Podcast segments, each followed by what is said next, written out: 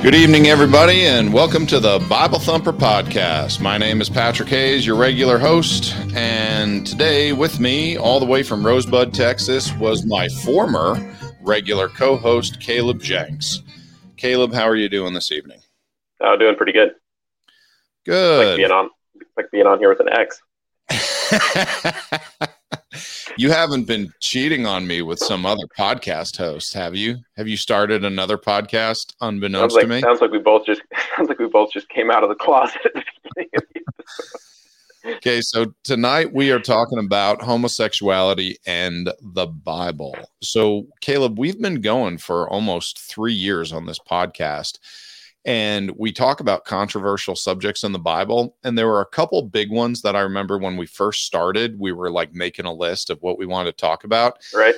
And homosexuality was an obvious one. Like, well, that's real controversial in the world today. And we're like, it's done to death. Everyone's doing that one. And we said the same thing about abortion. I think it took us like 2 years to finally tackle the topic of abortion. And if you look back on our, previous podcast, you'll find that episode on abortion. And today we are finally going to get into the topic of homosexuality. So if you are watching us tonight, just remember that you can comment on this live video. It is on Facebook Live and YouTube Live. Also, you can follow the podcast on Google Podcast, Apple Podcast, Spotify, Stitcher, Audible, TuneIn Radio. And if you have your smartphone, you're watching a video, just scan one of the QR codes on the screen and you can find your favorite podcast platform. Please subscribe and listen to us. With that being said, Caleb, do you mind if I jump in with a couple of ideas out of the Bible, and then I'd like to hear your thoughts on them? Sure, absolutely. Go for it. All right. So we have God's beliefs on homosexuality. Now, I know what some folks are going to say. Oh, how do you know what God believes? Or, Patrick, those are your beliefs. No, I just happen to believe what God wrote down in a book. Keep in mind, what I'm telling you here is what the Bible says. When Caleb and I say, thus saith the Lord, we're going to read from the Bible, because I'm not going to pretend to know what God thinks. I am going to quote exactly what God said. These are three ideas that have some overlap. Number one, there is no such thing as a homosexual. Did you know that? There's no such thing as a homosexual. There are only homosexual acts. Someone commits a homosexual act. Number two, no one is born a homosexual. People choose to commit homosexual acts, which God calls sin. Number three, homosexual acts are not only a sin, they are considered one of the worst sins. God called it a capital crime. That's the foundation. Do you have any issues with that? No, it's interesting. When you start talking about the way that God thinks about something or God's opinion on something, It's kind of interesting, because God doesn't just, it's not like, well, we have our opinion and then God has his. God's way is kind of, he gets a little bit more, not equal say here. He gets a little more sway on his vote because it's mandated. He's the creator. So when God says something this is the way that it is, regardless of our opinion, God, the way that God designed us and the way that God created sexuality to be and not to be, ultimately it's God's way. When it comes to the Bible, it's not God's opinion. Isn't such a thing as an opinion. It is a fact. It's a concrete fact. John 17:17, I think, says, sanctify them by thy truth. Thy word is truth.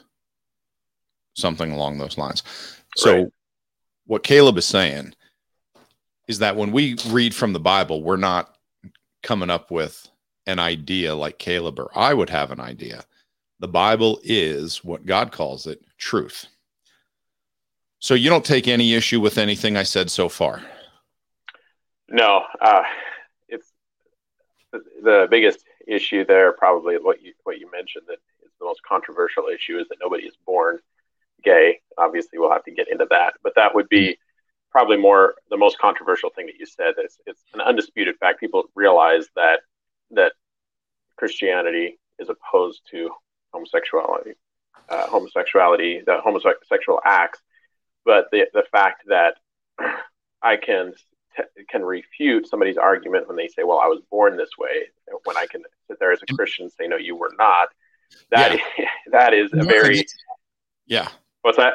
I said, we're going to get into that for sure. So that's probably the most important thing that you mentioned there, I think. Yeah, because a lot of Christians don't know how to have this argument. They don't know how to stand up for their position. Now, keep in mind, if you don't believe the Bible, then what are you even doing on this podcast? I mean, seriously. So this podcast is for Christians that believe that the Bible is the Word of God. It's not words written about God. It is God wrote a book, and this is it. Therefore, how do I defend this truth? How do I make an argument? How do I make a case for what the Bible says? And that's what we're going to get into a little bit. I want to get into another idea, and this is the other side of the coin. There are many groups that put a great deal of effort into convincing Christians that there is nothing wrong with homosexuality. Have you done much in the way of Google searches about this? If you try to find anti-homosexual arguments, pro-biblical anti-homosexual arguments, you got to go through a couple pages on Google to even find them. To weed Google, through all the trash. Google stacks the deck trying to show us that, oh, yeah, only these crazy people, only a few of them really have these ideas. There's basically Patrick in Colorado, Caleb in Texas, and a couple other wackadoos around America. And other than that, everybody's okay with homosexuality. And there are actually lots of groups that try to push the idea that Christians don't know what they're talking about. There's actually nothing wrong with homosexuality. I was reading several of these articles from several of these groups, and I would tell everyone, don't even waste your time, but go ahead, get on there. I'm telling you, this is what their argument consists of. Two very simple points. Number one, they cast doubt upon God's word. They start off saying, and this is a quote from one of these articles. At the heart of the claim that the Bible is clear that homosexuality is forbidden by God is poor biblical scholarship and a cultural bias read into the Bible. They cast doubt on the Word of God. There was another famous character that did that, and that's a common page from his playbook. The second step is they outright tell you the Bible can't be trusted. Continuing on, most Christians make these difficult determinations by studying what the whole of Scripture says regarding a specific topic, exploring the linguistic, historical, and cultural context within which the words were written, and then putting these discoveries in conversation with what we know to be true of the character of God more broadly. What they're telling you is you can't just read the Bible and believe what the words on the page are saying. You got to read in between the lines. There's a lot in between the lines. And it continues. While the book of Hebrews affirms that Jesus Christ is the same yesterday, today, and forever, our ability to understand and apply the Bible's teaching changes and deepens as we grow in our faith and learn more about the world. It's the same thing that these folks are telling us about the Constitution. Well, that was all well and good when they wrote it, but nowadays, this is an old, dusty document that needs to be rewritten. And that's exactly what the devil said. That was literally the first argument the devil came up with when Adam and Eve were in the Garden of Eden. He's like, really? Did God say that? You can't eat from this tree? Come on. Did he say that? He didn't say that. Have you heard the argument that the word homosexual was not in the Bible until 1946, and that's when it got added to the Bible? Well, what do I care? The word dinosaur wasn't in the Bible until 1893. That doesn't mean dinosaurs didn't exist. That means that they didn't have a word for it yet. The word dinosaur didn't exist. The word dinosaur, wasn't in the King James Bible. Okay, the word was invented in the late 1800s. Obviously, it wasn't in the King James Bible. That was, translated and compiled and published in 1611. All right, so Caleb, you want to go over what the Bible says about it? Just get right into the verses, because I'm afraid that in America, in this country of horrendous biblical illiteracy, people might not have actually even read the verses. Can I go back to Leviticus and start at the beginning there? Yeah, let's go to the Old Testament since that was the old mean God there. The New Testament, obviously, it's all acceptance and love is love, and all love. Yeah, love, it's love, all love. Gay in the New Testament, but the Old Testament, let's go there. Yeah, Caleb, let me ask you something. Have you ever now? I'm going to ask you this question. I'm expecting it's a no. Have you ever been around a gay pride parade or festival? No. Have you ever seen pictures? Oh yeah. Okay. When you see those pictures, is the first word that comes to your mind love? Because it wasn't for me. Well, it was bucket. I want a bucket to throw up in because of this sexual perversion that's taking place in public. It's ridiculous. This idea that, it's just about love. Nonsense. It is about sexual perversion, period. Yeah, we'll have to get it, and that's your opinion, but we'll have to get into. I got some statistics that actually show that it's actually not the most loving thing that you can do to yourself. But it is the most healthy lifestyle known to man. Absolutely, right. It extends your life expectancy. Yeah, exactly. It promotes healthy children. I mean, everything about it. Okay, so let's go back to the Bible. Leviticus chapter 18, verse 22. I'm going to read a couple verses in Leviticus. Thou shalt not lie with mankind as with womankind. It is an abomination. Now, that word abomination is not used often. So when you see it, your ears should perk up. That means God's real serious about it, that he really doesn't like it. This verse, just so you know, Caleb, because I know some of our listeners won't get their Bibles out and study this on their own. This verse is preceded by a verse that says, not to sacrifice your children by burning them alive. Did you know that? And it is followed by a verse that says not to have sex with animals. Did you know that? So anyone that wants to make the case that, homosexuality isn't that big of a deal and the Bible doesn't have any problem with it. Yeah. Every time it's talked about, it is talked about the absolute most horrible, wicked thing in the world. But let me give you one more verse here, and this is a few chapters ahead in Leviticus chapter 20, verse 13. If a man also lie with mankind as he lieth with a woman, both of them have committed an abomination. They shall surely be put to death. Their blood shall be upon them. Here it is explained that sodomy is a capital crime. And this verse is in the middle of a dozen verses that all list sexual sins. There's a whole bunch of sexual sins that are forbidden. Keep in mind, other sexual sins that are capital crimes are having sex with animals, having sex with dead people. Okay, though that's listed right in there with homosexuality. Again, horrible sexual perversions. It's not a lifestyle. It's not a choice. It is a sexual perversion that is an abomination, and God said it was a capital crime. The reason I'm saying this and the reason I'm bringing up how ugly it is to combat the idea that Christians say, homosexuality is not a big deal. You can't find that in the Bible.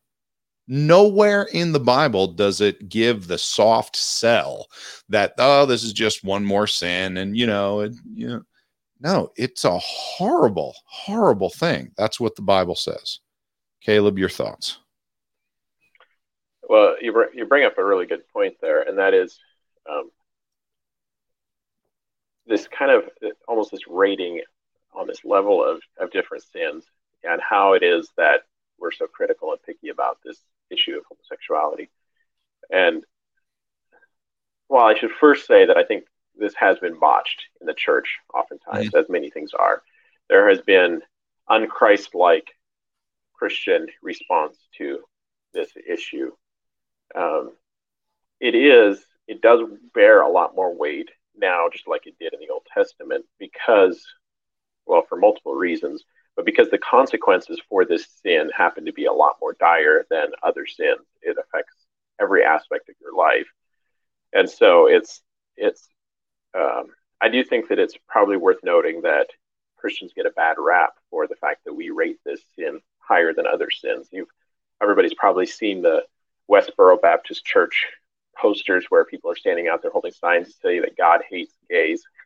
or things like that that are just meant to inflame passions and you know, start a conversation, even though it's very un-Christ-like. Let me ask you something right there. Has anyone ever met the Christian that acts like that? I mean, seriously. I've met some morons where I slap my forehead and I'm like, oh, brother, please don't tell anyone that you're saved. You know, don't get me wrong. There's some of those folks in every group, but it's funny that is the group that we are most often compared to. Yeah, exactly. Like, really? Because I've had the chance to actually meet people from that group personally. Uh-huh. So most people, that's represented by a picture on YouTube or TV or something like that, where you would have been exposed to that. If you go to any kind of political rallies that are around, what would I say? Moral issues that Christians are concerned with, you're going to have some of the fringe crazy people showing up and protesting there and holding, you know, picketing and stuff like that. And so I've been exposed to some of the fringe radical people that I think do just a terrible job of representing Christ. Yeah. And if you look at Jesus and his tolerance and acceptance and his response, where you have the woman that was caught in adultery and Jesus doesn't cast the first stone at her when he clearly could have, you see him love her but still hate her sin. So I think the statement God hates gays is a terrible statement to make, but God does hate the acts of their sin. He hates their sin. He doesn't. And you agree that God hates homosexuality? Absolutely. Yeah. Of course. There you go. An abomination to him. Yeah. Now, Caleb, I have a whole section, and I figured I wanted to get to this at the end after we cut the case, which is how do we as Christians treat homosexuals and deal with this issue in our church, in our family, yada yada yada. Can we hold off on the caveat of what we're supposed to do? Can we suffice it to say this much in the beginning? These are the facts. Every human is plagued by sin and in need of salvation through the blood of Jesus, and God wants all people saved. Yep. Is that enough to move on down the road as far as homosexuals, you know, and keep in mind, folks, I'm going to use the term homosexuals often just because it's a mouthful to say the people that commit acts of homosexuality. Understand, I'm not trying to say that anyone is born homosexual, that there are these people that, you know, can't help but do this. That's all nonsense. We made that point clear in the beginning, but you're going to hear me say the term a whole lot. Okay. So Caleb, why don't you give me your take when someone asks you about the issue or they bring up the idea, well, what about my homosexual uncle or nephew or what have you? You know, what about him? How can you say he just wants to, you know, marry his husband and live a life and, you know, why are you guys so hard on him? What's the what issue do you take with these homosexuals? Well, I think specifically because it was a political issue recently, where the Supreme Court was voting on it, and it became a hotly debated topic, and that's part of why we decided not to even discuss it to start with, is because we have seen so much response to it, and we've seen so many inflamed passions around it. But the fact is I would look at it if it was a personal friend of mine and they were contemplating this lifestyle, I would look at it just like somebody jumping off a cliff, and I'm going to stand there and watch them do it. And so if I'm watching Patrick, who I know to be a straight heterosexual male, and he's calling and telling me, hey, me and my buddies decided we're going to go to the strip club and we're going to try to take a couple of chicks home at the end of the night and we're going to have some fun, I would feel like it was my moral obligation to not endorse his new lifestyle that he's informing me of, no different than I would if he told me that it was, you know, that he had found some dude along the street that he was attracted to. Sure. And of course, it should be mentioned here. Obviously, when we're talking about homosexuals, this goes for both men and women. The interesting thing when I read about it, the statistics are just as bad for women as they are for men. Yeah. Life expectancy statistics and everything, the health problems are just as bad for gay women as they are for gay men, which is very surprising to me, or I should say homosexual women. So to me, I look at it as from a practical perspective, even if God hadn't said it, when God first brought this up, there wasn't studies and statistics on the pros and cons of the gay lifestyle, but God knew that it wasn't good for a man to sleep with a man. And he said, don't do it. And he warned us about it. So that truth, whether we have the statistics or not, the truth is just as true. But now with the statistics that we have and what we do know about disease and about health, I would find it, even if somebody wasn't a Christian, I wouldn't find it a moral obligation for me to tell them, hey, you can't be gay, because that's none of my business to a certain extent.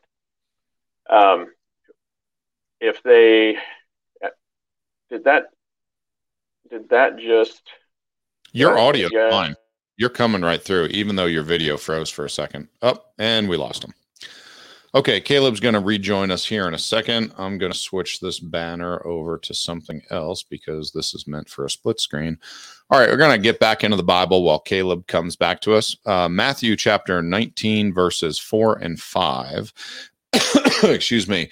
And this is what Jesus said when talking about this subject. Caleb, I'm bringing you back in. I'm just going over a Bible verse while we're waiting for you. Matthew chapter 19, verses 4 and 5. And he answered and said unto them, have you not read that he which made them at the beginning made them male and female? And said, for this cause shall a man leave father and mother, and shall cleave to his wife, and they twain shall be one flesh. Both Jesus and all of Scripture approve of no other sexual union than that between a husband and a wife. That's it. That's all you ever find in the entire Bible. And when Jesus talks about marriage, he talks about a man and a woman. And he goes back and he is quoting from, and we'll get to this verse a little later because I wanted to mention the topic of homosexual marriage as well, since we're talking about the whole subject. But Jesus was quoting from Genesis chapter 2, verses 18 through 24, and we'll get there in a little bit. But when Jesus had the opportunity to address the subject publicly, he did not endorse homosexuality. He doubled down on the idea that the way God set it up was a man and a woman get married. That's the way it works. And that's why you never find an approved sexual union in the entire Bible outside of husband and wife. Caleb, you had a few other verses in the New Testament concerning homosexuality. Can you bring those up and we can, talk about those, and we could explain those to the folks? So 1 Corinthians. Yeah, do that one. Go ahead. Yeah. No, do that. 1 Corinthians chapter 6, verse 9 says, know ye not that the unrighteous shall not inherit the kingdom of God? Be not deceived. Neither fornicators, nor idolaters, nor adulterers, nor effeminate, nor abusers of themselves with mankind. So this lists it. It lists it right in there with some of the other variety of other sexual sins. Yeah, and the fornication issue there is something that the church should be just as hard on as gay marriage, and is just as hateful and bigoted about that issue. Just as much. Oh, brother, let me tell you. Yeah, when you think about it, we technically should be just as bigoted toward people that are committing fornication as we are toward somebody that's gay, because it's the same. It's a sexual sin, especially if they're living together. Yep. There's nothing more right about that. Maybe some of the pros and the cons are they're worse if as far as disease and some of the other issues that have been proven to be problems in the homosexual lifestyle. But as far as morally and what God requires.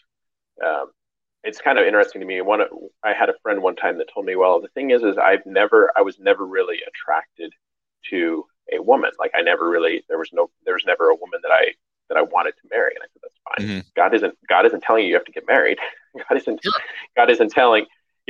saying you have to be a heterosexual, married person, but that still doesn't mean that you can be, committing homosexual behavior with another man. Or fornicating with women outside of marriage. Those aren't options. And Caleb, I had something I wanted to read here, and I'm not sure if I put it down, so I'm not gonna I'm not going to search for it too long. We'll get to it in a minute. But the idea is that if we are going to remain single, then the only option is celibacy. That's what the Bible allows.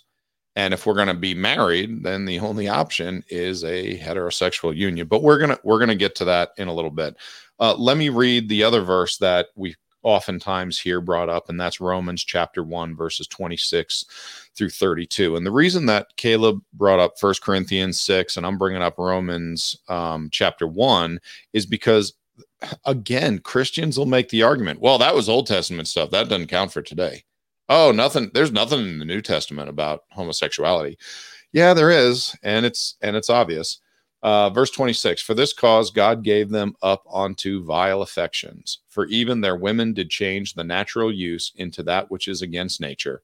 And likewise, also the men, leaving the natural use of the woman, burned in their lust, one toward another, men with men, working that which is unseemly, and receiving in themselves that recompense of their error, which was meat.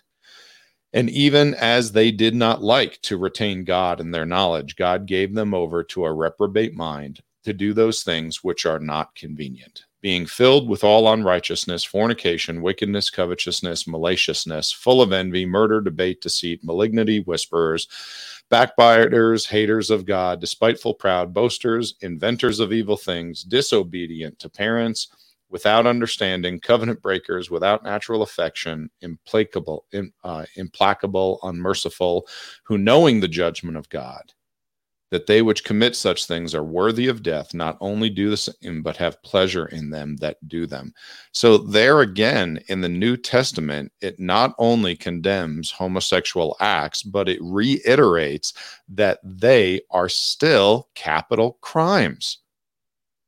They are worthy of death. They not only do the same, but have pleasure in them that do them, knowing the judgment of God, that they which commit such things are worthy of death. The Bible from cover to cover it's very clear on this subject. I don't think you can really get away from it. So I wanted to talk about some logical arguments, biological arguments, things like that. Do you want to kick it off with some statistics? Because we have way too many people watching this live video, and I want to knock that number down to about 50%. So if you could come in with some statistics, we might have a chance of running off half our audience. Well, the first statistics, which I think comes in right here on verse 32 and what you just read, it says, who knowing the judgment of God, that they which commit such things are worthy of death, not only do the same, but have pleasure in them that do them. So statistically, most people that are promoting homosexual behavior in the United States are celebrating this as a great, noble cause, but they themselves aren't actually gay. Yep. And so here we have. I think this would say that if we take pleasure in somebody that's doing these gay acts, these homosexual acts, we should probably consider that. I'm not saying it's an equal sin, but it's not just like we're watching our friend jump off a cliff and we're not stopping them. But I think it's a sin in and of itself for us as Christians to try to promote this and defend it with a biblical basis. Absolutely. Because the fact is that I believe the statistics are currently less than 3% of the population in the United States is homosexual. So it's very few people that actually they are an extreme minority, people that actually are homosexual. However, people that promote it, I believe the statistics on this used to be about 30% of people thought that it was immoral. And now, 30% of people supported it in the United States, and now it's completely switched. It's over 80% promoted. So there's a lot of people that are promoting the homosexual lifestyle and are repeating the lies and repeating the propaganda about it, that they themselves aren't necessarily homosexual, but they're contributing to the problem. Specifically, I take issue with this when they start coming after our children and they start trying to push their agenda on our children. That's a problem. So a couple of statistics here that are very scary is worldwide, you're 200% more likely to commit suicide if you're gay.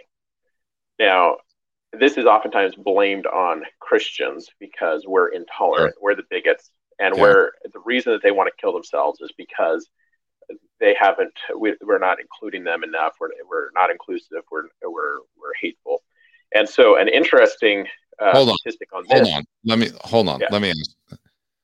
So the problem is that we are making life so terrible for the LGBT whatever community that their only option is to off themselves. Yeah. I was not aware that I had such influence and sway over America. That's that's well to find out. It's a whole it's supposedly a whole culture that is that has been set up and conspired against them, where all of the the founding fathers and every the Christian influences in our country have made it such that if you live in America and you're gay, the reason you're more likely to kill yourself is because we're not inclusive enough. But Sweden, however, hold on. We got to hit this because this is a true story. So Caleb, you know that I'm an NRA instructor, right? That I teach firearms courses. Okay.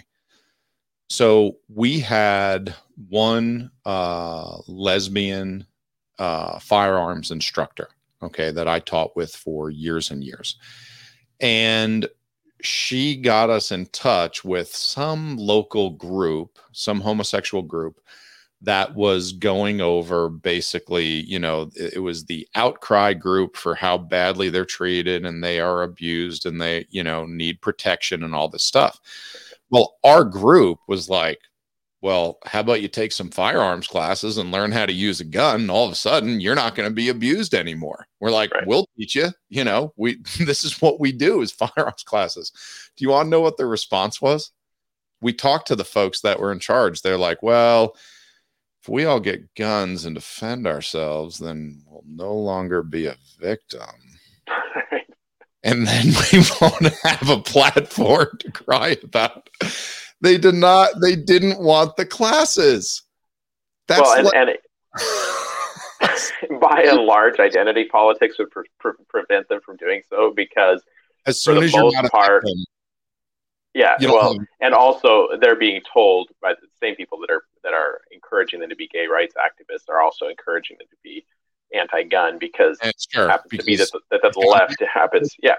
Yep. The left is a package. You're not allowed to deviate from the party line. Exactly. Okay. So Sweden. Can't wait. Sweden statistics. Here we go. So Sweden prides themselves in being the most. I got something for you. Oh, yeah.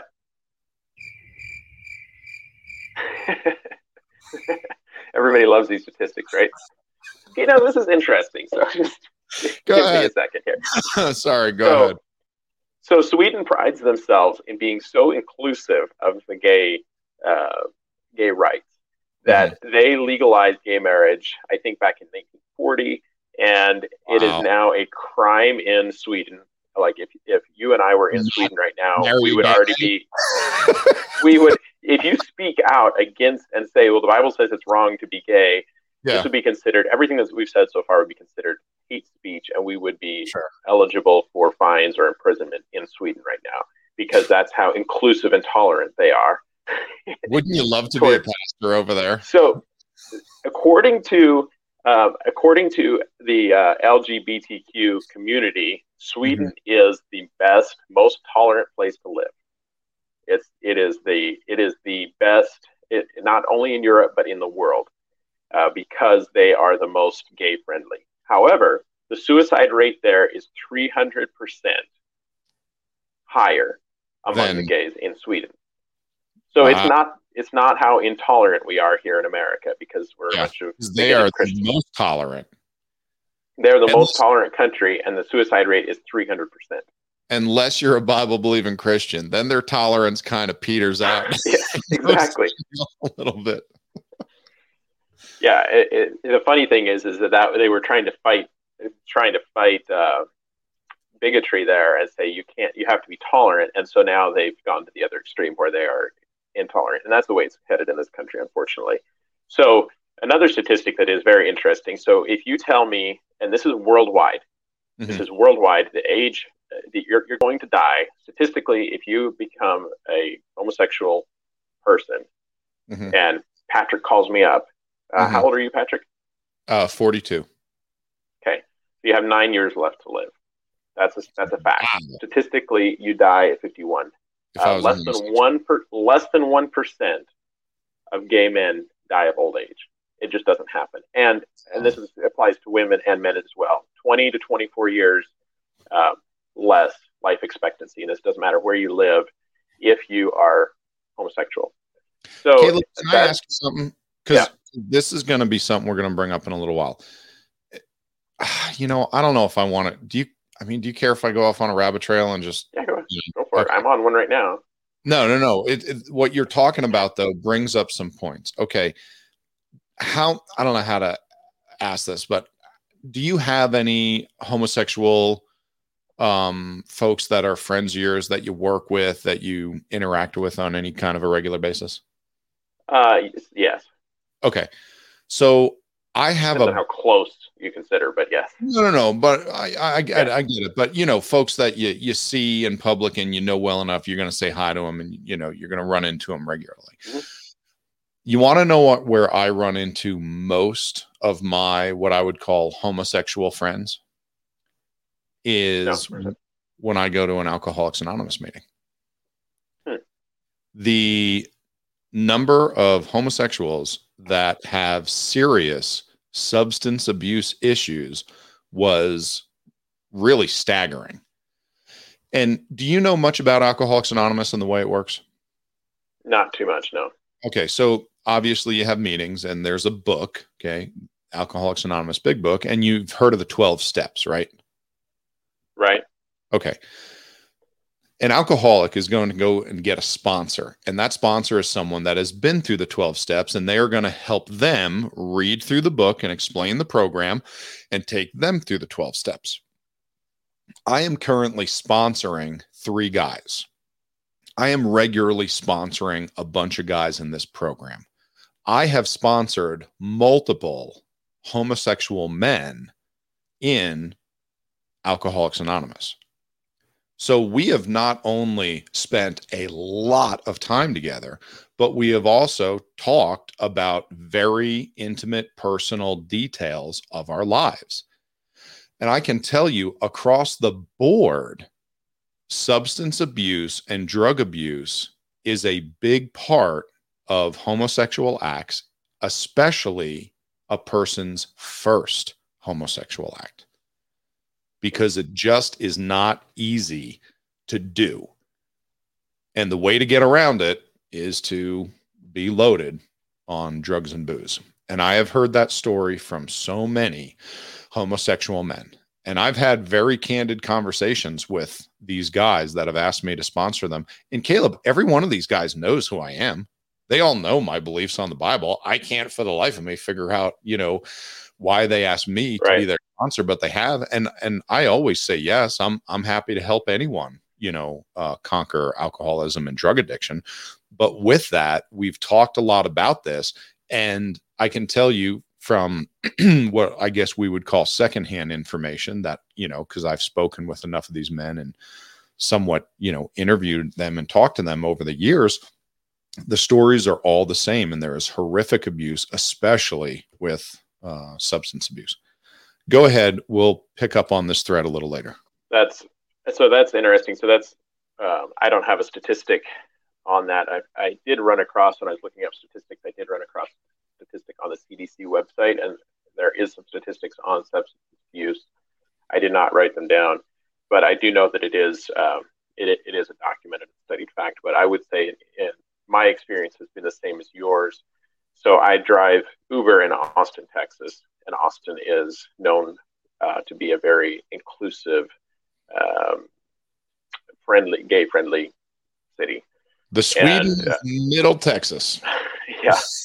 So, in fact, there is a 4th Street in Austin. If you go to 4th Street, if you pick up an Uber ride on 4th Street, you are picking up people from gay bars, because that's what is on 4th Street in Austin.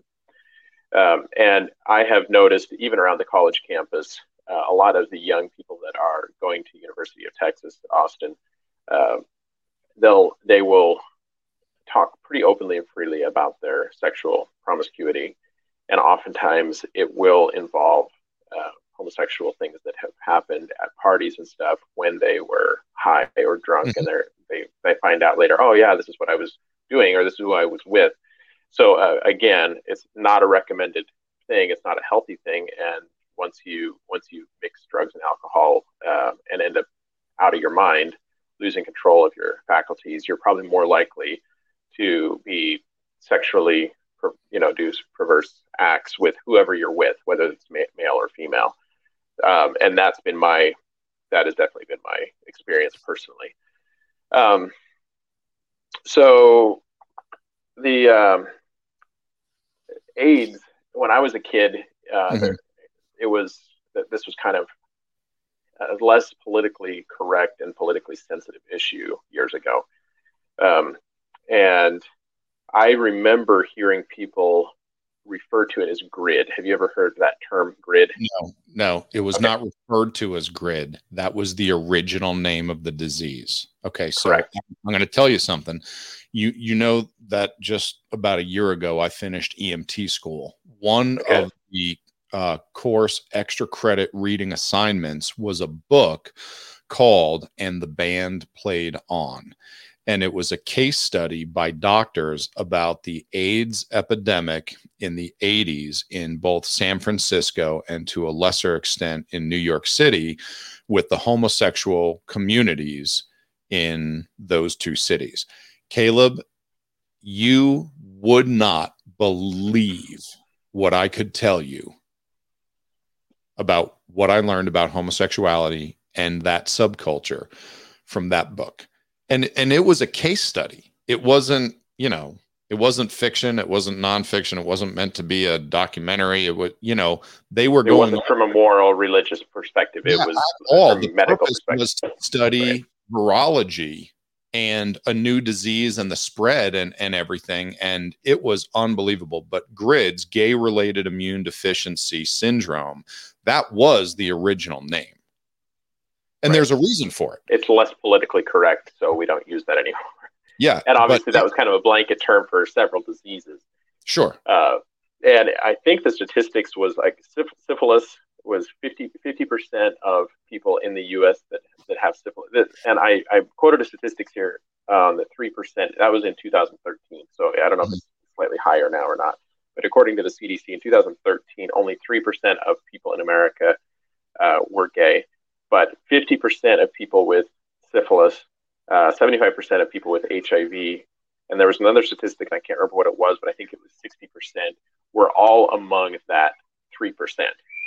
So in other words, 75% of the people that with HIV/AIDS in the U.S. are among that 3%, which identify as homosexuals.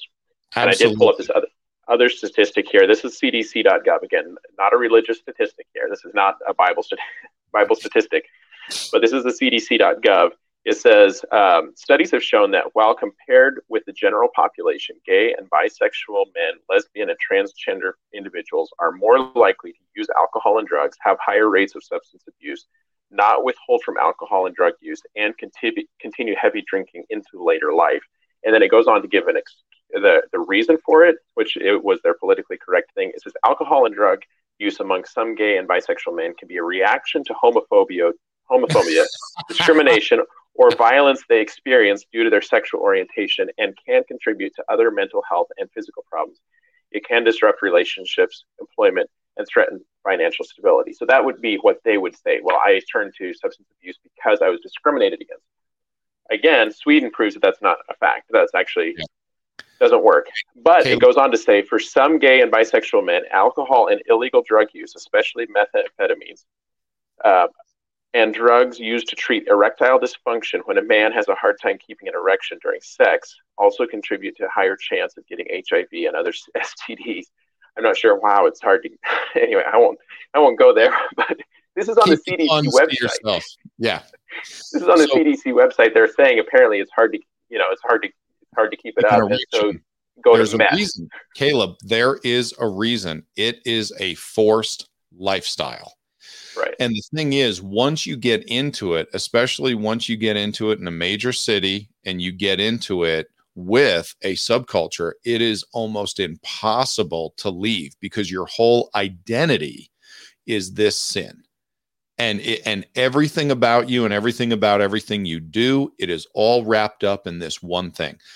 Caleb, during this case study that you can read about, they had folks that were finally going into these cities and meeting with these men that had this disease. And keep in mind, at the time, they didn't even know what it was. They just knew that young homosexual men had the same symptoms and they were dropping dead of some strange disease that we can't even test for. We don't even know what it is right now. So they were doing as much research on these guys as possible. When they would interview them in a doctor's office, they would ask these guys, how many sexual partners have you had?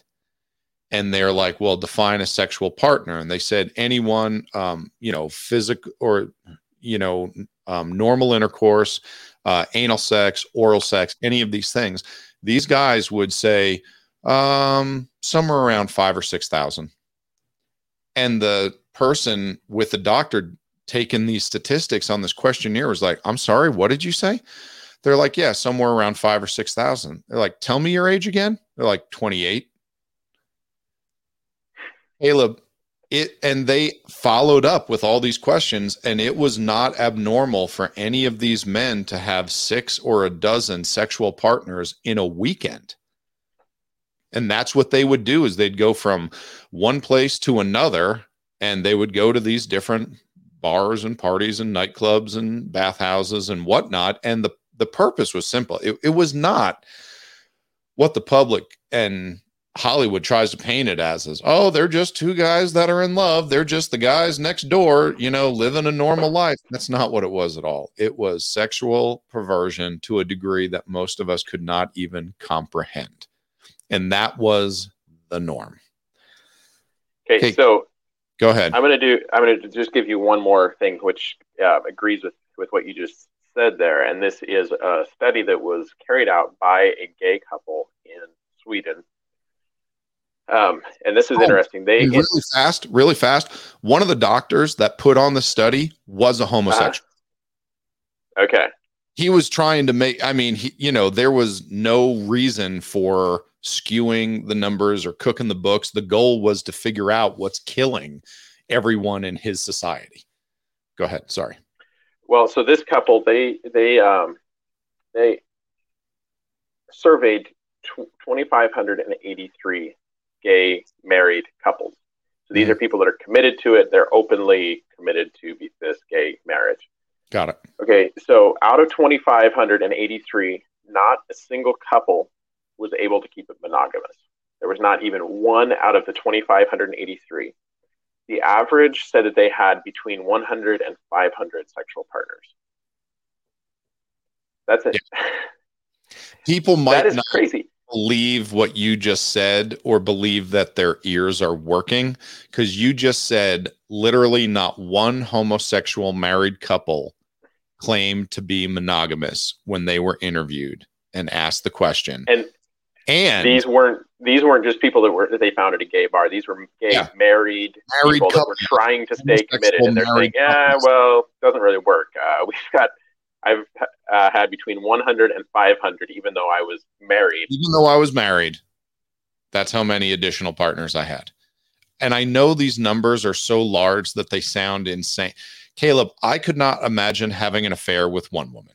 I seriously could not imagine having the time or the energy or the mental capacity to put up with that, let alone hundreds and hundreds. It sounds impossible and insane until you actually see the numbers for yourself and talk to these folks and read the article. Okay. Yeah. So that's all. I'll bring on statistics for 49 minutes into it. I do want to cover a couple other ideas, but this is one of the big ones, because the issue that is often brought up is the idea that biologically I was made a homosexual. I was born this way. This is who I am. The funniest thing about this, if you look into it, and I was trying to find the dates and I just could not do it. I've read the articles before, and for some reason I couldn't find them today when I was doing a little bit of prep work. But you find out that this born this way, this is who I am, it's biological. This was not even an argument until somewhere in the 90s. And it was brought up to the community that if they were born this way, then all of a sudden they could file for minority status and they could get certain privileges. So they shifted gears. The whole homosexual community did. And said, yep, this is us. We're born this way. We're made this way. It's not a choice. It's not a lifestyle that we choose. We have no choice in the matter. Now, it's been repeated so many times for so many years that is everyone's fallback defense. Caleb, who are you to deny someone? This is the way they were born. God made them this way, yada, yada, yada. And you hear all these. It takes the choice out of the matter at that point. You got it. So now you're a bad guy because, Caleb, if you're going to be against homosexuals, you might as well be against Jews because God made them Jewish. Or you might as well be against, Laplanders because those filthy critters, we hate those folks. You pick whatever group of people you want and you might as well just be against them. So all of a sudden it puts the person that is against this act on the defensive because now they are against a group of people. So give me your number one argument when someone says homosexuals, they were just made that way. They don't have a choice. What's your go-to? I want to go back and forth on a couple of these. So obviously we don't have a ton of time. So pretty quickly, I would say this, outside of a very, very rare and very few exceptions where somebody is possibly born with a birth defect and there's actual physical deformity. The fact is we're all born with a tendency to sin. I want to go and have sex with every beautiful woman that I see. That's, by default, I'm a, I don't know if I'm quite as bad as Solomon. Sure. But I find beautiful women to be attractive. And so just because I want to have sex with other women doesn't mean that it's okay for you to do that. So if you weren't born an adulterer. Exactly. I was not born an adulterer or a thief or anything else. Those are decisions, they're choices that I make, and me blaming that choice or that weakness that I may or may not have on God is kind of a cheap shot, and it's not claiming personal responsibility. And I think that just from a responsible, humanistic point of view, we're taking our future and we're giving our personal responsibility away. We are in charge of our destiny. We're in charge of the choices that we make, and I don't believe there's any force or tendency that's so powerful that we don't have the will to not act on it. Jesus would have been tempted by the same sexual desires that other humans are, and he didn't act on it. I can say for myself, even though I'm attracted to other women, I've only ever kissed my wife. I've never been with another woman. And so that's been a choice that I've made. It's not that I don't find other women to still be attractive, but I make the choice to say I'm not going to act on this attraction that I have. So I don't think that it's fair. I think it's unfair to somebody else that's choosing not to just give way to their lust. It's unfair to me as another individual, as a Christian who chooses to have control over myself, to say, well, I don't have any control over this. I was born this way. That's just a cheap shot. It's an easy cop out, in my opinion. So let me ask you a couple questions. Are people born as a pedophile? No. Are people born as a zoophile? Now, if you don't know what some of these words mean, I can tell you because I got the definitions. That would be bestiality. Bestiality. A person that partakes in bestiality is called a zoophile. For those of you that don't know what bestiality means, that's sex with animals, and the Bible also forbids it. Okay, Caleb, are people born a necrophile? No. For those that don't know, necrophilia is sex with dead people. And you think, oh, Patrick, that's disgusting. That's ridiculous. How could you even compare homosexuality to bestiality or necrophilia? Well, I do, because they're all sexual perversions. They're all listed on the same page of the Bible with other sexual perversions, and God forbids them all because people do it. Just so you know, necrophilia, sex with dead people, is allowed in several countries. If you go to the wonderful, beautiful, rolling sandy hills of Iraq, you can find out that you're allowed to have sex with your dead wife for up to 12 minutes after she dies. Do you know that? Did not know that, but well, get ready, folks, because if you haven't found a reason to take your kids out of public school yet, wait until someone starts teaching them that, because it is coming. It's just another sexual perversion. So people are not born in any of these ways. It is a decision that we make. This should be the point of the show where we let people know that if your kids are watching with you, you should probably pause the video. Well, I mean, Caleb, the title alone, you know, like, what do you, for that matter, lock up their Bibles. Okay. Just, you know, take those away, or, you know, rip out a good chunk of the Old Testament, or at least of the Pentateuch. Don't let them read it. Okay, Caleb, let me go over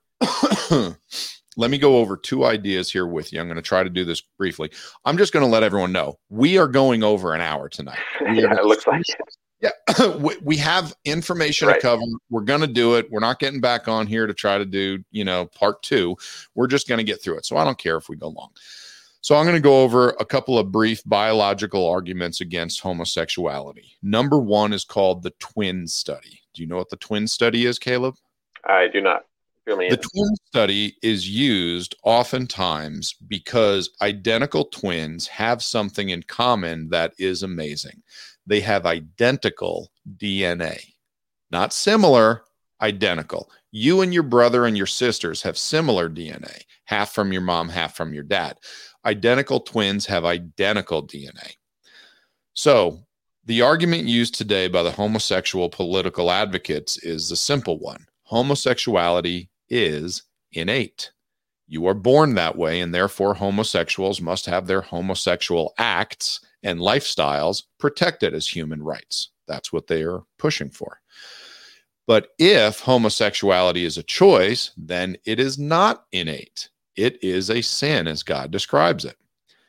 Enter the twin study. You take a pair of identical twins. Their DNA is identical, literally identical.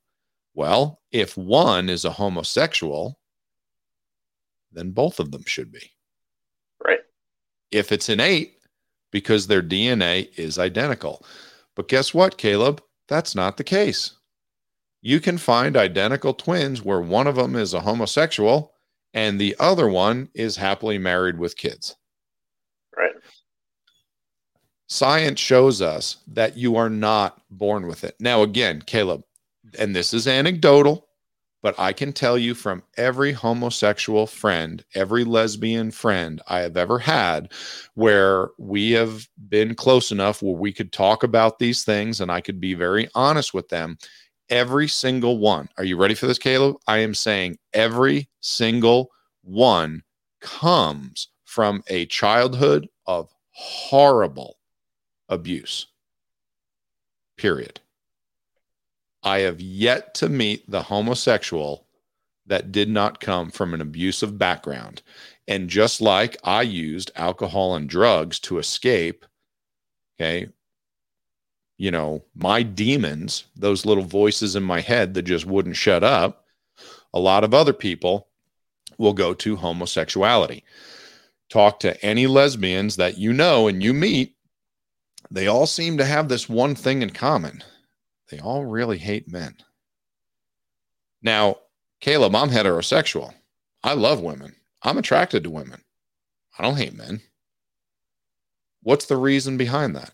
There is usually a case of abuse that happened in the young girl's life with a male figure, one of authority, oftentimes a father or a relative, or, like I said, someone in authority, and that has caused them to withdraw and have a bad experience with a man, and then find acceptance and comfort in this other group of women that share their hatred toward all things men. Okay, let me give you another one as far as biological arguments against homosexuality. So Caleb, if homosexuality were innate, that would mean again that it is in our DNA. Do you know how you pass on your DNA to your children, Caleb? Through reproduction. Through reproduction, through procreation.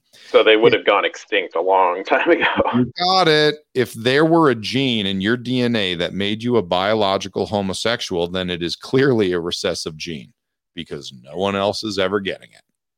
And also, speaking of that, as far as with the biological issue, science has just never happened to find the gay gene. It just doesn't exist. So yeah, that argument. Yeah. They'll come up with one. Okay. So now, let's not forget, since this is Bible Thumper, a logical biblical argument. Caleb, what's the main purpose of marriage? To be fruitful and multiply. That's it. Genesis 1, verses 27 and 28. So God created man in his own image, and the image of God created he him, male and female. That's not a parenthetical insert. That's me quoting what God said in Genesis 1. Male and female created he them, and God blessed them, and God said unto them, be fruitful and multiply, and replenish the earth, and subdue it, and have dominion over the fish of the sea, and the fowl of the air, and over every living thing that moveth upon the earth. There is no such thing as multiplying as a homosexual couple. Caleb, because homosexuals cannot reproduce, do you know what they do? They recruit. That is why there is such a push everywhere, because there is no way to produce a whole bunch of other little homosexuals. So now what they're doing is they're getting your kids in the schools, and anytime a kid is having a hard time in school and they go to the guidance counselor goes over some questions and says, well, have you ever considered the idea that you're homosexual? There's nothing wrong with that. Okay, Caleb, go ahead. Something there is that I've always taken issue with is the idea that a gay man is only attracted to men and not to women. I find that to be nonsense. There may be a few that are, but by and large, they're known to be just as promiscuous with men as they are with women. Most of them, if they're honest, they would call themselves bisexuals, because the fact is that no matter how hard you try to force it, it is somewhat hardwired into us where you can pretend to be a gay person, but you're probably attracted to women. And if they're that promiscuous, hundreds of partners, the chances are they are reproducing as well. It just doesn't work if you're going to stick strictly within the gay community. They obviously have to stray outside of that. Okay, Caleb, I am going to make a couple of statements here, and I want to hear your take on it. You and I were discussing this earlier in the day. Same-sex attraction. You ready for this? I'm going to make a statement, and there are going to be a lot of Christians that don't like this. Same-sex attraction is not a sin. Now, we can debate that, and I understand where we would come from, and we'll get around to that point, but same-sex attraction is not a sin. Same-sex acts are a sin. Okay, so here's the idea. Every human has some sexual desire that is forbidden. Do you know why this is, Caleb? What's this? Every human has some sexual desire that is forbidden by God. Do you know why that is? Because we have a fallen sin nature. So we're sinners. Got it. Okay, that's what it is. This thought is not sinful. The act is sinful. The idea here is no different than a woman who has a thought about cheating on her husband, or a young couple having thoughts of sex prior to marriage. It is the act that is sinful. Our job as Christians is to go to God and receive the strength to resist sin. The thought, now the Bible goes further, because Jesus raises the bar in the New Testament. So as a man, we know that I am not allowed to have an extramarital affair, and we read about that in the Old Testament. And then Jesus comes along and he says, yep, not allowed to have an extramarital affair. But on top of that, if you even look at a woman with lust in your heart, it is the same as being an adulterer. And everyone was like, wow, you really raised the bar on us. So Caleb, I am not going to have an adulterous affair. Let's say that I had a thought about it. Right. I still decide I am not going to do that.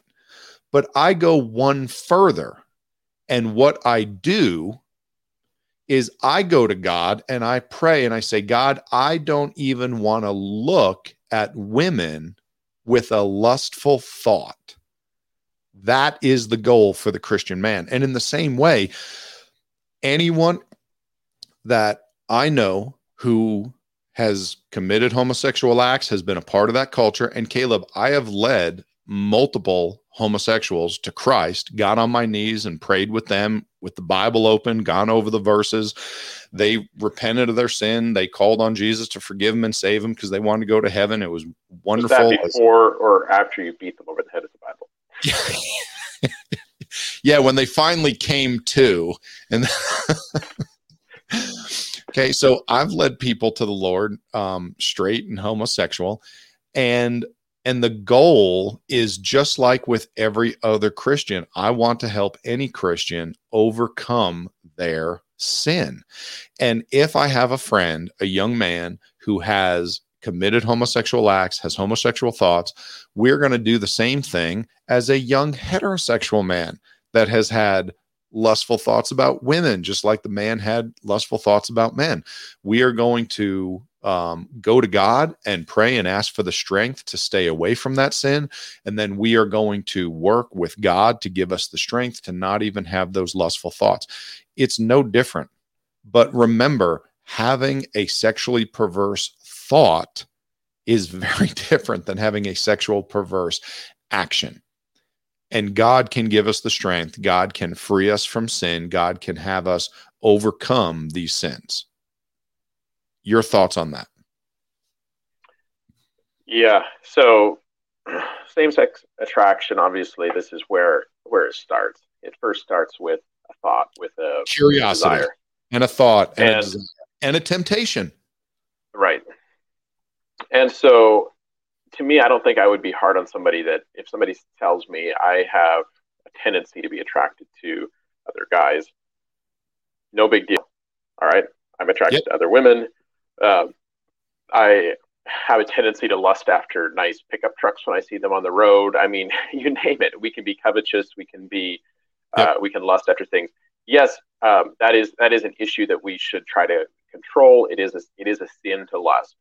Mm-hmm. That is totally different than acting on it. So somebody that, if somebody is not sexually active and they're attracted to the same gender, and they're not living with a person, they're not doing an act with the person, they're not watching pornography, they have this thought in the back of their mind that they think that for whatever reason that they believe that this is how they identify, this is how they're a same-sex attracted person.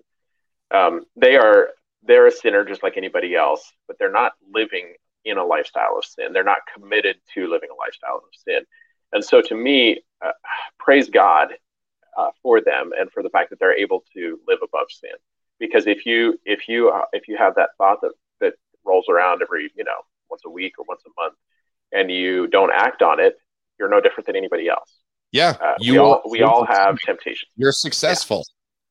Yeah. And go ahead. Probably a better Christian than myself, because I'm fortunately for me, I'm able to, I'm a married man. And so for me, it's easier for me to stay within the confines of God's plan. It's when he says this is supposed to happen between a man and a woman in a marriage. Well, fortunately for me, I'm the luckiest man in the world because I am a married man. And so for me to look at somebody that is same-sex attracted, but isn't acting on it, they are showing extreme moral character and extreme devotion to God, because they're choosing to say, you know what, as a Christian, I'm not going to act on this. Mm-hmm. Then I don't consider them to be a gay person. They're not a homosexual. They're not acting on it. they are a Christian that is abstaining from sex because, you know, whatever reason, whatever desires they do or don't have, they have found that this is where they're at in their life. And the Bible is very clear that you don't have to be a married person in order to be a Christian. Paul even says it's actually recommended that you don't marry because you can focus all your energy on God. So for somebody that isn't attracted to a woman and they're not getting married, or for a woman that's not attracted to a man and they're not getting married, they're not living in sin, they are, to me, they're just a Christian. They're a Christian that has a tendency to a sexual perversion, but they're not acting on it. And so, yeah. Caleb, have you ever met a young Christian couple who was dating or courting? They were engaged, they were planning on being married, and they had no desire to be physically intimate with one another? No. And if I did meet them, I'm not sure that I would recommend they follow through with marriage. Yeah, there's something wrong. So every one of us that meets that young Christian couple that is living a life of abstinence until their wedding day, they're saving themselves for their spouse. Is it safe to say that every single one of them would like to jump in the sack or take a roll in the hay with their... Right. Okay. But they don't. Now, some do, but lots don't. That is not a sin. I would say it's the other way around. Some don't, but lots do. But anyways. Yeah. Okay. They are not fornicators because of that thought. You're a fornicator when you act on that thought. Right. In the same way, this is exactly what we're talking about. You're not an adulterer because you had a thought about cheating on your spouse. A lot of people have a thought and they don't do it. Well, good for you. That's the way it's supposed to work. We have the flesh and the devil and the world working against our flesh and the lust of our flesh, and they're all trying to get us to sin. The Christian is the one that is tempted but doesn't sin. That's not a bad thing. I'll give you scripture on that. Hebrews chapter 4, verse 15, for we have not an high priest which cannot be touched with the feeling of our infirmities, but was in all points tempted like as we are, yet without sin. Jesus was tempted. Jesus had a body of flesh. He just didn't sin. The idea that he had temptation, that wasn't a sin. We know that Jesus didn't sin. That's the point that we're talking about. If I met a young couple and they got engaged and their wedding was a year and a half away, which, by the way, is like the stupidest thing you could possibly do if you're a young couple, Christian couple in my mind. If that were the case, and you had been very good and you were able to stay away from each other, keep your hands off each other, and then one night you slip up and you have a makeout session in the back of your car, and then halfway through you're like, okay, we got to stop this. This isn't okay. Again, I wouldn't say that those people are fornicators. They are people that were tempted. They messed up with something. They don't want to do it. They get back on track. They get right with God. They're not sinning anymore. And that is the picture of the successful Christian life. You see, there's sin that almost never happens, but change it. Yeah, I know. If you're dating and you start fornicating, it's pretty hard to stop. Statistically, you need to just get married. Next session is a baby. So, but you see what I'm saying when someone, that's the deal with Christians and sin, and we talked about this, folks, and if you want, you can go back to May 29th of 2020, and that covers the problem that Caleb and I are talking about here, and you can listen to that podcast, but we don't need to revisit the whole thing. What was that called? Sex Before Marriage? Can I live with my boyfriend before getting married? Okay. Yeah, that was the topic. Okay. Next subject. How about homosexual marriage? Now, this is an easy one for me, but if you want to take a swing at this first, I'm fine with it. Yeah, no, go ahead. It's an oxymoron. Anyway, this is an easy one. There is no such thing as homosexual marriage. Right. Mic dropped. That's it. And the statistics go to prove that even if it were a thing, it wouldn't work. Because they can't. So let me ask you this question, Caleb. Who invented marriage? God. God did. Well, if God invented marriage, then what does he get to make surrounding marriage. What else does he get to make up? He's the one that sets the rules. He makes the rules. He sets the parameters. And in Genesis chapter 2, starting in verse 21, and the Lord God caused a deep sleep to fall upon Adam, and he slept, and he took one of his ribs. And we know the story there. And Adam said, "This is now bone of my bone, flesh of my flesh. She shall be called woman, because she was taken out of man. Therefore shall a man leave his father and his mother, and shall cleave unto his wife, and they shall be one flesh." God made marriage. God defines the parameters of the union he just invented. God created marriage, and then he said, it is for a man, it is for a woman. Now let me ask you another one. Why did God make a wife for Adam? Well, it says that he saw that it's not good for the man to be alone. That's right. In verse 18, and the Lord God said, it is not good that man should be alone. I will make him an help meet for him. So Adam was not complete without his wife. God made man and woman very different. I'm going to repeat that. God made man and woman very different. And he did that on purpose. And God had a plan for the husband to complete his wife and the wife to complete the husband. They both provided something that the other needed in the marriage.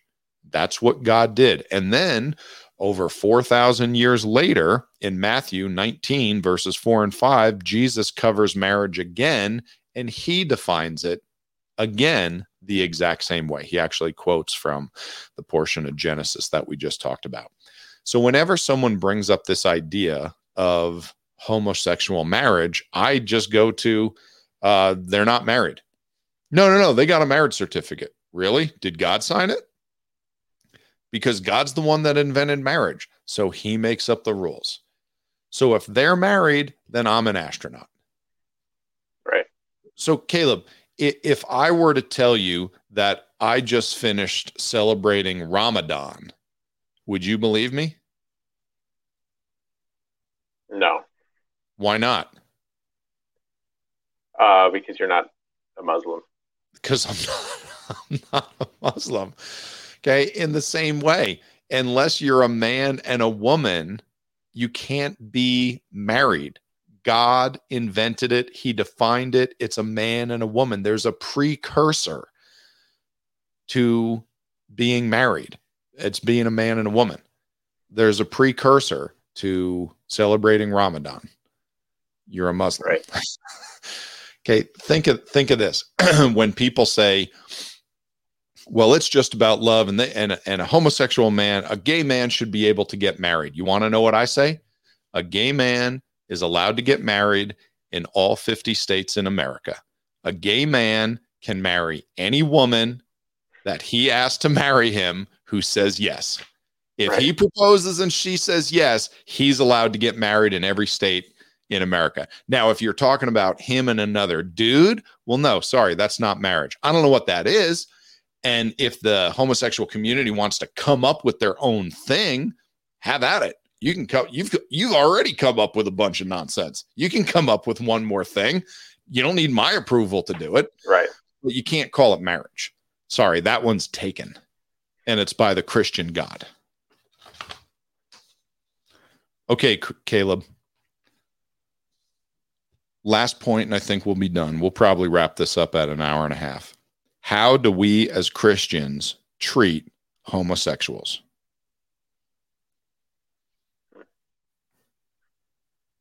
Well, that's where I think it's probably been botched the most, and where the response to the botched response then ends up becoming a more botched response, where we start compromising on truth. And we're like, oh, well, maybe we should be more inclusive. And so we'll just say, well, we're going to overcorrect. Yeah. And that's, to me, that's where the church in America is right now. We've gone from saying, all right, well, you guys are accusing us of being non-inclusive, hateful, homophobic, whatever. Yes. And so we're going to go prove how inclusive we are, and we're going to have a gay pastor in our church, and we're going to put the gay pride flag out, and we're going to promote it. Throw the Bible away. or rewrite the Bible to try to say that it is okay with us. So to me, the Christian response to any sin we should look at Jesus, because as followers of Christ, you can't be anything other than a follower of Christ if you're a Christian. To me, that's the definition of being a Christian, is following Jesus. And Jesus, he took a very hardline approach on sin, but yet he was very loving in the meantime.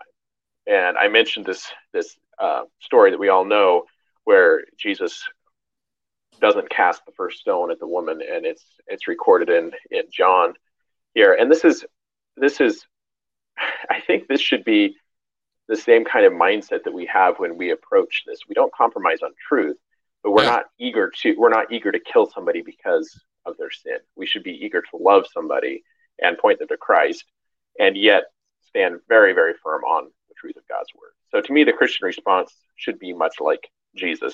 So in John chapter 8, and I'm not going to. Okay, I'm not going to read the whole. I'm not going to read the whole entire thing. What?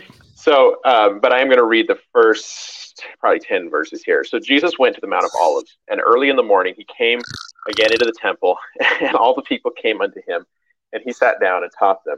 And the scribes and Pharisees brought unto him a woman taken in adultery. And when they had set her in the midst, they said unto him, Master, this woman was taken in adultery in the very act. Now Moses in the law commanded us that such should be stoned. But what sayest thou? This they said, tempting him that they might have, that they might accuse him. But Jesus stooped down with his finger and wrote on the ground, as though he heard them not. So when they continued asking him, he lifted up himself and said unto them, He that is without sin among you, let him first cast a stone at her. And again he stooped down and he wrote on the ground. And they which heard it, being convicted by their own conscience, went out one by one, beginning the eldest even unto the last. And Jesus was left alone, and the woman standing in the midst. When Jesus had lifted him up himself, he saw none but the woman. And he said unto her, Woman, where are those thine accusers? Hath no man condemned thee? She said, No man, Lord. And Jesus said unto her, Neither do I condemn thee. Go and sin no more. So I think that Jesus doesn't condemn the sinner, he condemns the sin, but he says, go and sin no more. And I think that's what we as Christians, that's what our messaging around this should be. That's what our response to this should be, much like Jesus, where we don't pick up and cast the first stone, and I think that this would be a kinder, gentler version of the Old Testament law. It was a capital crime. Jesus had the right to kill her. Jesus had the right to cast the first stone. It's still an abomination. It's still, I believe, it's repeated as a capital crime in the New Testament. But we're not going around and lopping people's heads off with a sword as Christians, as that isn't our response. Our response should be like Jesus. We say, yes, this is wrong. What you're doing is wrong, but I'm not going to condemn you. I'm just saying, go and sin no more.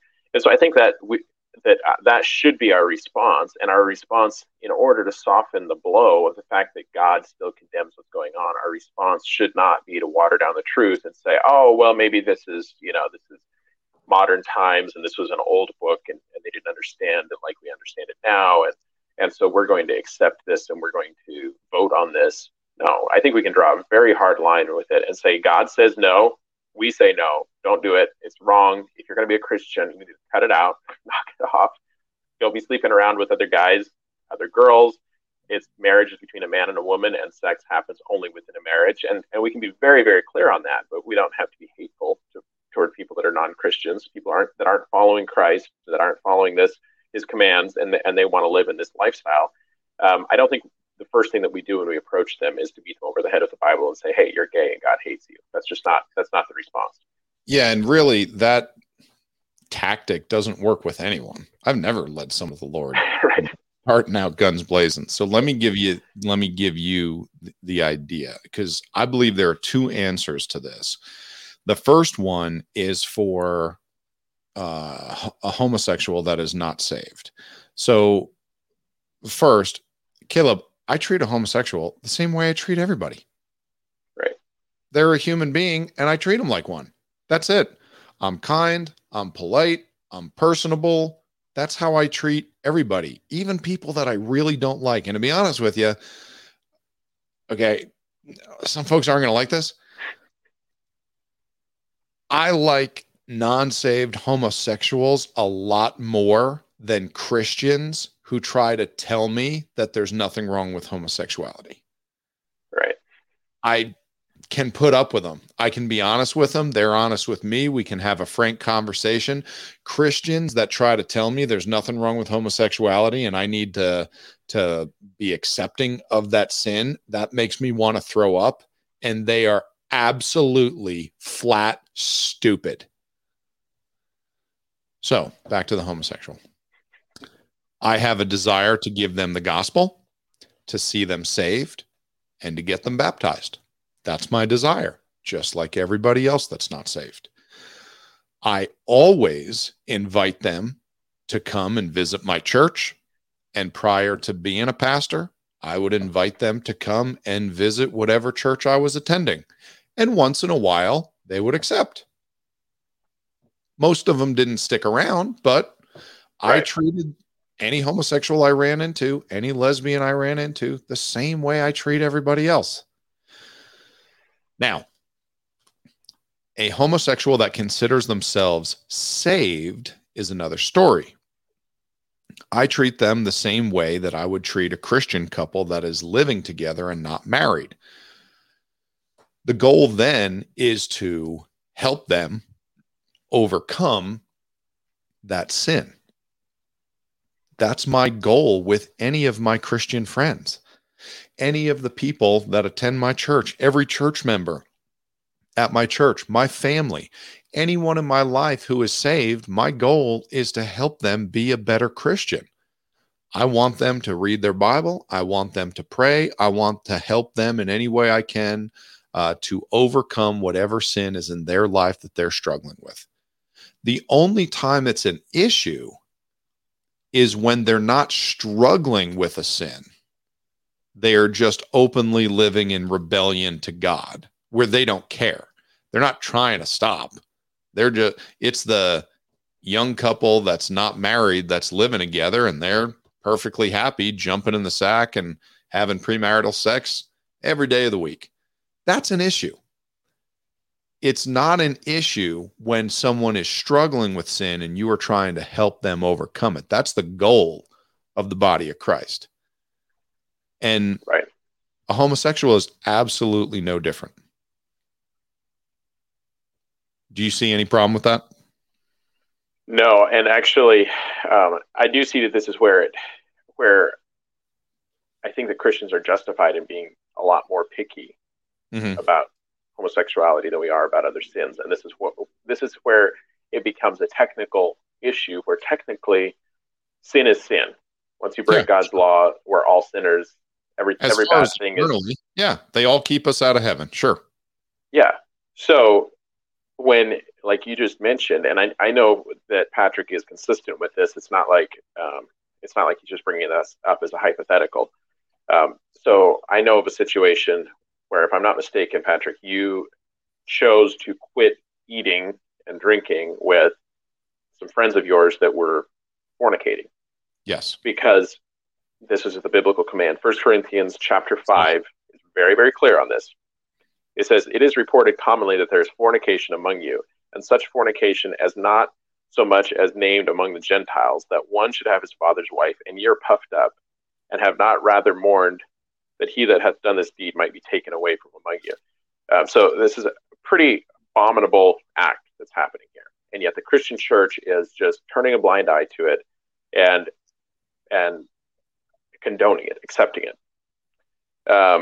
So if you go on to verse 9, it says, I wrote unto you an epistle not to company with fornicators, yet not altogether with the fornicators of this world, or with the covetous, or the extortioners, or with idolaters. For then must needs ye go out of the world. In other words, everybody's doing that. So you literally have to go to the moon. Yeah, there's no, but we're now, not trying to get the world to stop sinning. Exactly. But now I've written unto you to not keep company, if any man that is called a brother be a fornicator, or covetous, or an idolater, or a railer, or a drunkard, or an extortioner, with such a one not to eat. For what have I to do to judge them that are without? Do you not judge them that are within? But them that are without God judges. Therefore, put away from among yourselves that wicked person.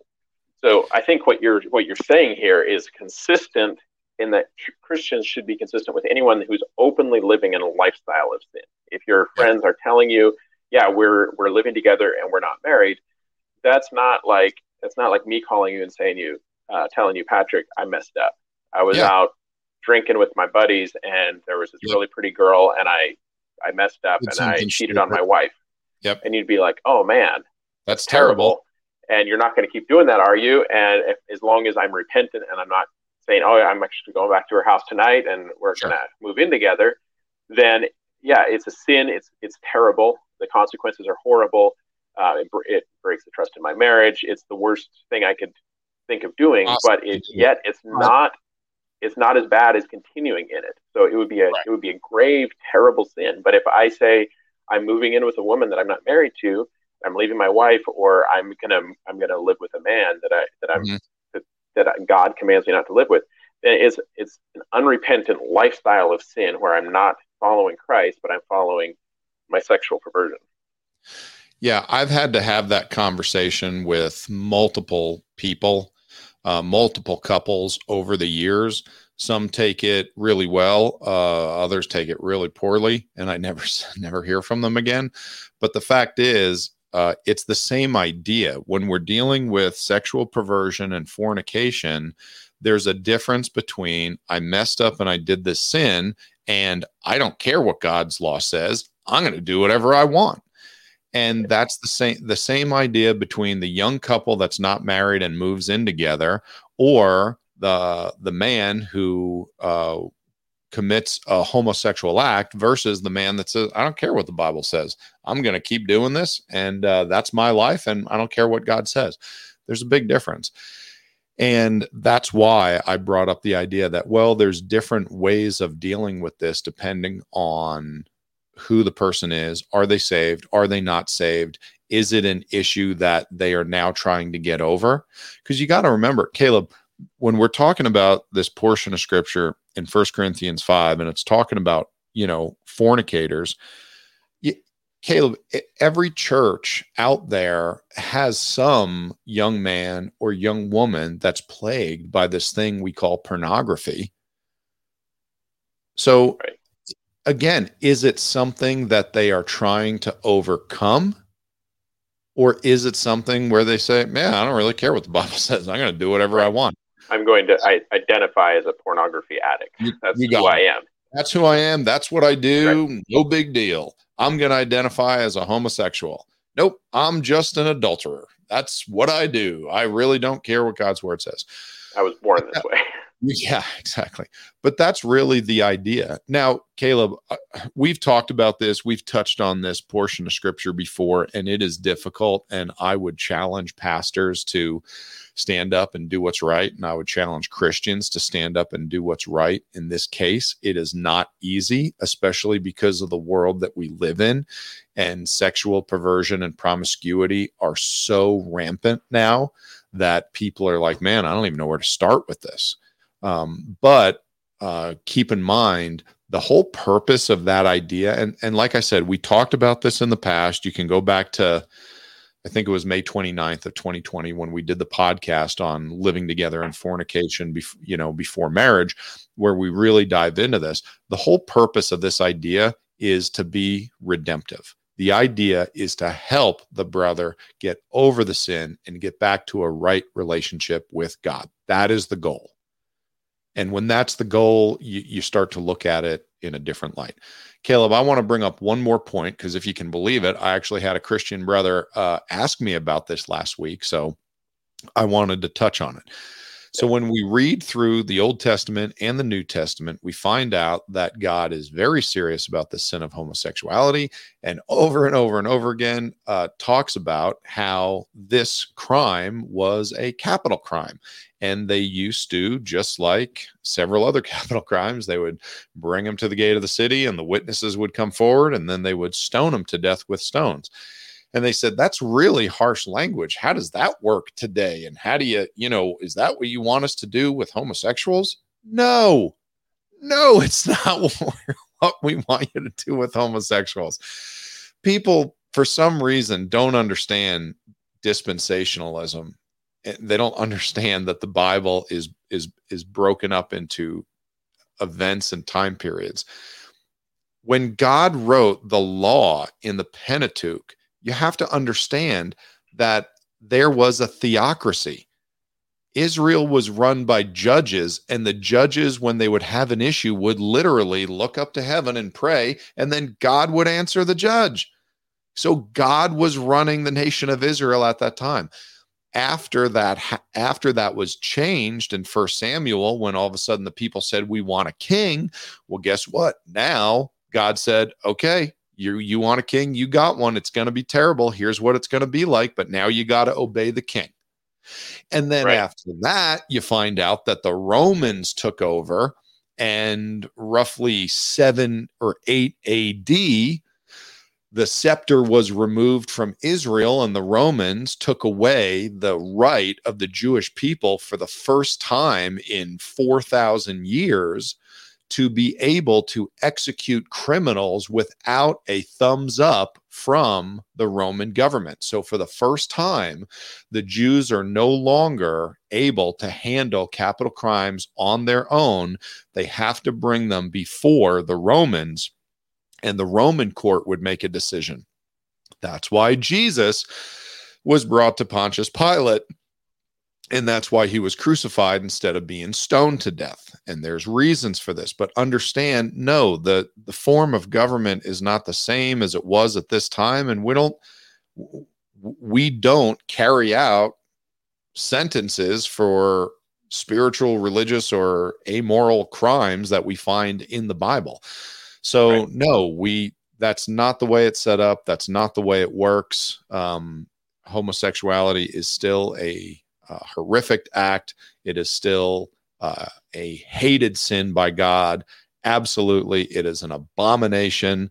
I think the Bible is very clear about that. And we said that, but no, as far as it goes there is no capital crime for homosexuals anymore. So not in America.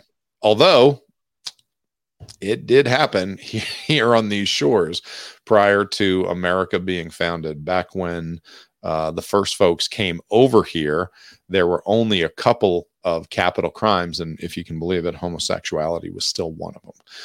And there's reason for that. And we're not even getting into the history of a fallen nation and how sexual perversion becoming normalized is one of the very last dominoes to fall before a nation falls so far into disrepair that it can never come back and it disappears from history.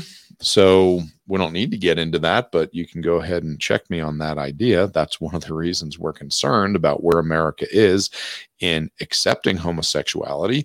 If you don't think America is accepting homosexuality, then please explain how on Netflix they were able to ruin every single show I've ever liked by having to cram homosexuality down my throat with some stupid characters that don't even apply to the plot of the show, but they're gay, so we got to have them on the show and make a big flipping deal about it. I'm so pissed. I can't even watch TV anymore. I hate it. Even when I find a show and I'm like, oh, this is a good one. Like, you know, by halfway through season 2, here come the gay folks, you know. Right. I got to deal with this every time I try to watch a sitcom. Okay, Caleb, any last thoughts before we sign off?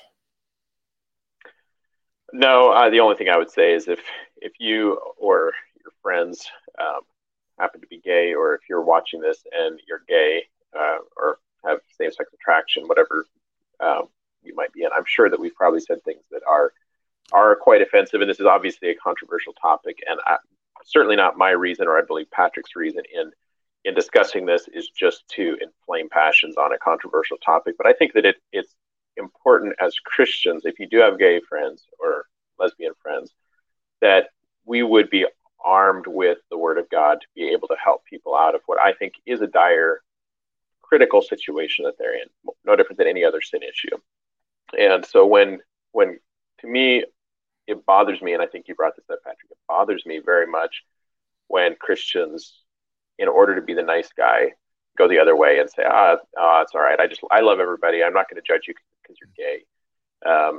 That's not the direction that a loving friend would take. And so I would say, we probably didn't say it the best way here. You might be able to say it better than we can, but if you're not willing to say it, share this with your friends. If you have homosexual friends, maybe they can watch it. They might be offended. You might be offended if you're watching it now, but that's not the intent. The intent is the Bible says the truth will set you free. Mm-hmm. And Christ has freedom for all of us from our sins, from our sexual perversions, whatever those things might be. So hopefully it's a message of hope rather than a message of condemnation. Jesus loves you. If you're gay, he loves you. He hates your sin, just like he hates my sin. And we're all sinners just the same. It's just that this happens to be something that practically is, we're going to pick on it. We're Christians. God's hard on the sin. It's a tough issue to deal with. We can't really be nice about it. We can't say, oh, it's all right. We'll go ahead and include you. It's just, unfortunately, this is the way God hands it down, and so we're sticking to it. So hopefully that would be the message here is it's the message of hope. There is freedom if you identify as somebody that is homosexual. There's freedom from homosexuality in Christ. You can walk up and live above reproach and sin just like any other sin issue. And so hopefully that would be what you take from this, is that there's hope for you. If you're gay, you don't have to act on it. You can be attracted, you can have those thoughts, but you can live above sin just like any other sin through the power of the Holy Spirit and Christ being in you. So I think that's what we should be promoting as Christians, is freedom from sin, not endorsing sin. I think that's put really well. I cannot love sin and God at the same time. I got to choose which master I'm going to serve. And it is not being kind and loving to a stranger, to a friend, to a family member, to support their sin. That's not what a Christian or a friend or a family member does for somebody that they love. So that is not acceptable. And keep in mind, one day you are going to stand before God and you're going to have to answer to him. You don't have to answer to Caleb and I, but you are going to have to answer to God for your actions. You need to stand up for the Bible. You need to stand up for God. And like Caleb said, and I'm just repeating some of his wisdom, our goal is that folks get saved, they get baptized, they come to church, they read the Bible, they pray, and we help them to get on the straight and narrow, and we help them to resist sin, and we help them to live righteous lives. That's our goal. And I am not being kind and loving to anyone if I am supporting and encouraging their homosexuality. I am actually doing the exact opposite. Right. It's an act of hatred. It's the same way when the Bible says you can't say that you love your kids if you're not willing to discipline them. That's what the Bible says. If you're not spanking your kids, you don't love them. Can you believe that? The Bible says that. Yeah. It says you hate. It uses the word hate. You hate your kids if you don't spank them. And people think to themselves, well, that's hard and I don't want to do it. And that's not comfortable. So therefore I'm not going to do it. Okay. It's a shame, because whoever the homosexual is in your life that you know, they deserve a good friend. They don't deserve a loser like you. They deserve someone that would actually love them and help them. That's what needs to happen. That's what all of us need to do. If we're going to claim to love somebody, we need to bring them to Christ. We need to help them to live righteously. That's what a friend would do. Caleb, thank you so much for your time. I'm really glad you were on here with me for this one. I'm glad that we went for an hour and 45 minutes. It was well worth it. We got a lot of information out there, and hopefully this will be a help to somebody. So that's all I've got for you. Everybody have a good evening. And with Caleb, we'll see you, I think, the first Sunday night of July. Do you remember? I don't remember what we're going over. I don't even know if we picked anything yet. Talk about something in the Bible, I guess. There you go. We'll talk about something in the Bible. So folks, please get on our YouTube channel or our Facebook page and like and follow us. Please find us on your favorite podcast platform and subscribe and follow us there and share that around. It helps a lot. We're trying to get this message out and make good Christian biblical content for people to listen to. So thank you for joining us, and we will see you next Sunday night.